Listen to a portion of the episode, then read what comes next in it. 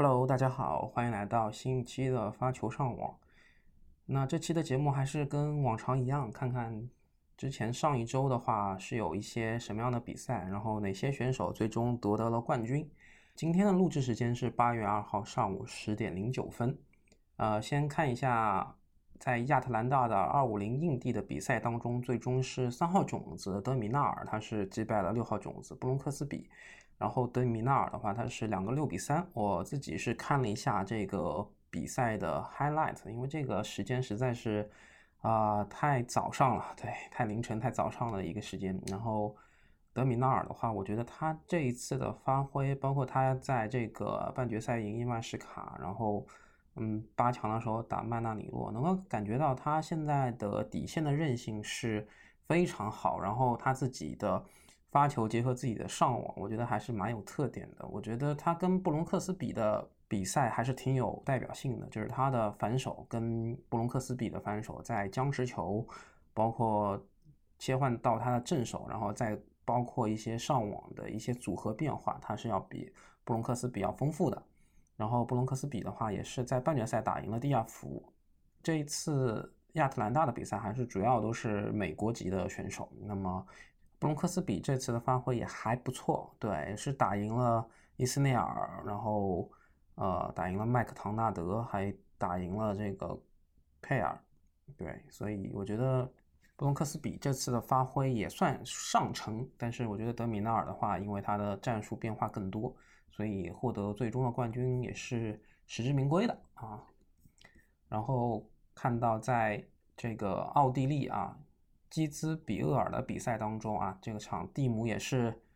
有参与，然后打到了八强，然后是输给了这个汉夫曼啊。他的那场比赛我是看到了，那次因为下雨暂停，然后他的第三盘最终那一盘是被破发6-4啊，所以这场的话我觉得还是挺可惜的。但是他是晋级了2轮啊，然后我觉得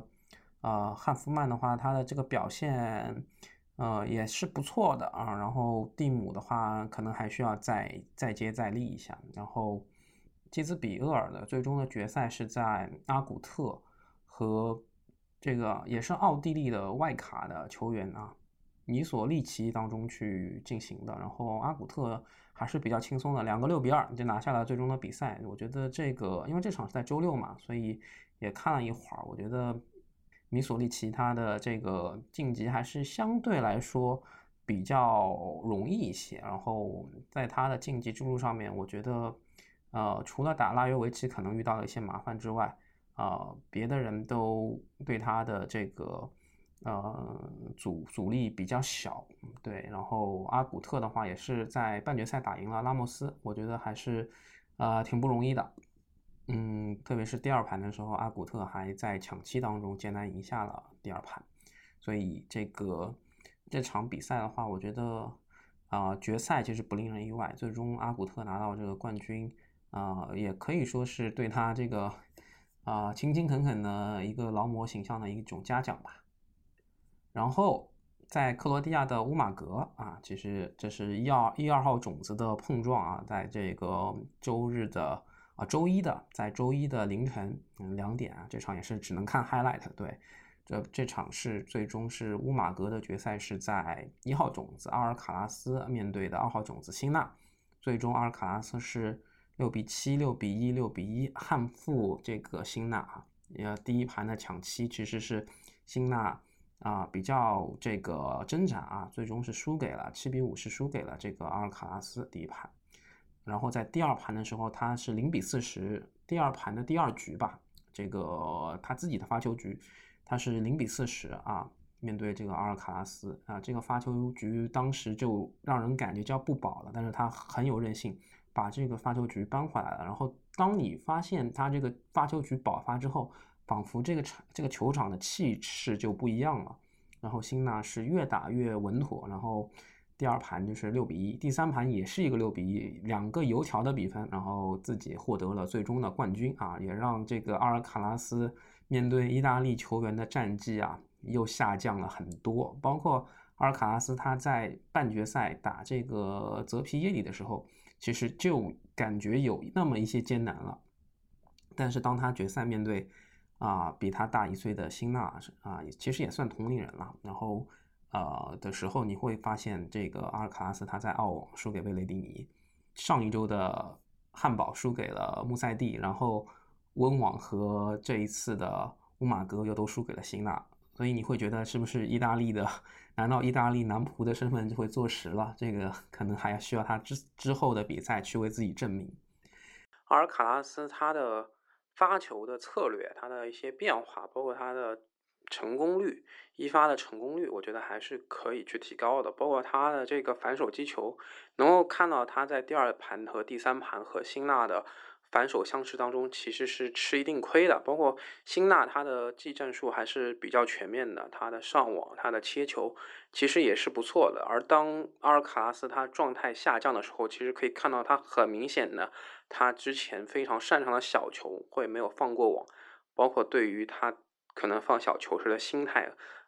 他的一些技战术其实变形，我觉得也是和这个会有很大的关系，所以我觉得这个可能是阿尔卡拉斯他之后需要去提高去加强的一个点。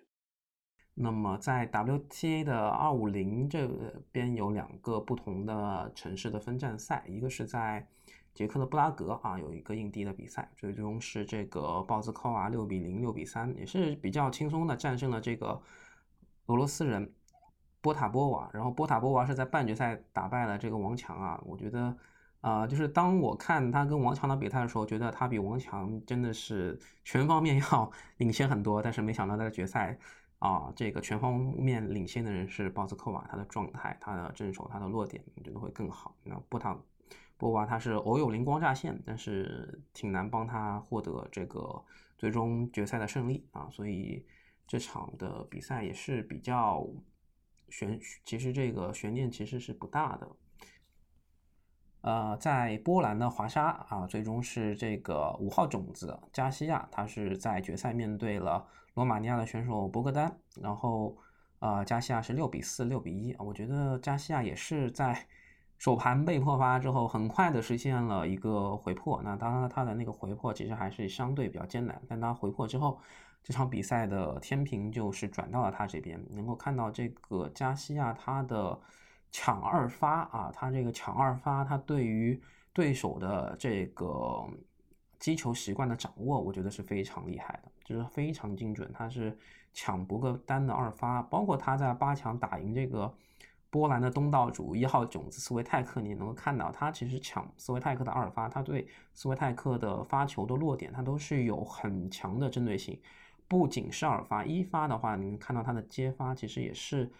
比较有准备的，所以我觉得加西亚他在这个红土上面确实也是证明了自己是一个好手今年的法网其实他也是就是挺有竞争力的，给人的一种感觉。那在这一次的华沙站当中击败了东道主，然后最终拿到了这个冠军，我觉得也是对他的这个赛前的部署和这个比赛中执行战术的一种嘉奖吧。在华沙凭借强势这个进攻淘汰了当今的这个球后斯维泰克的。加西亚的话他之前最高的排名也是到过世界第4的，然后今年也是他28岁的一个年龄夺得了这个生涯的第9个冠军，然后硬地红土草地各3个，其实还是能够看到他比较平均的。他17岁的时候呢就会给这个莎拉波娃在法网当中造成了很大的麻烦，但是其实他的预期一直都没有被大家所觉得兑现，然后现在他有机会重返这个世界顶尖，我觉得会不会真的像之前穆雷预言的那样，他会成为女子网坛的世界第1？我觉得这个设想可能有点大胆，但是其实我还是比较希望可以看到女子网坛更热闹一些的。然后的话呢，再说几个新闻，就是兹维列夫他已经确认将参加10月3号举行的日本公开赛那这个其实去年的话兹维列夫也是在东京拿到了奥运金牌某种意义上这也是他的重返他获得荣光的一个地方。那么对于罗杰斯杯的话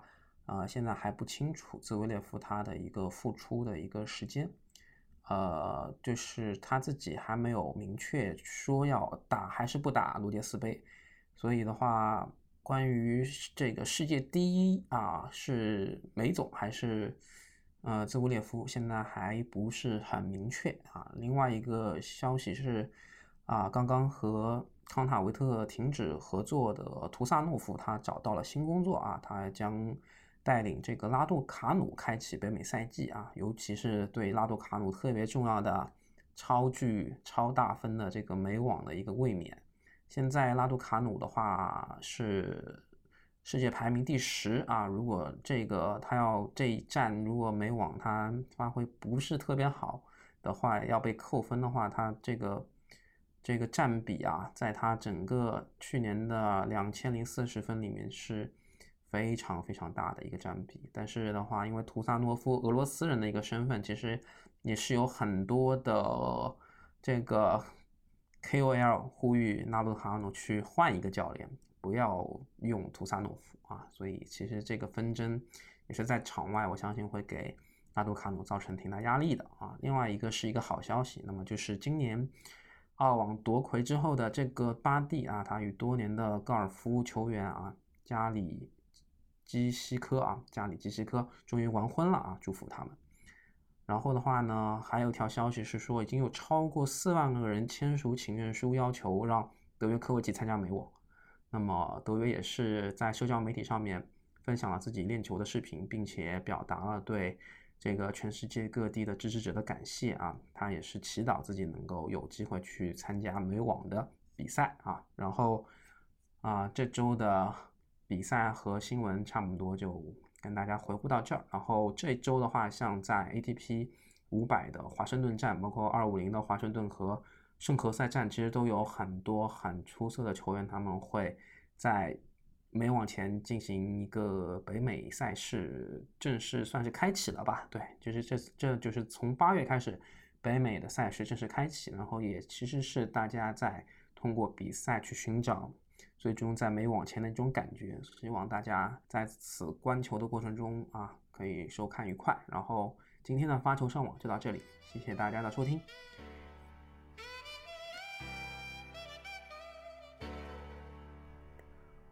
欢迎收听发球上网。发球上网现已上传小宇宙、喜马拉雅、网易云音乐、苹果 Apple Podcast、Spotify。你可以在上述平台收听并留言与主播嘉宾互动，另外添加发球上网小球童微信号 surf_wally 即可进入发球上网听友群，以球会友。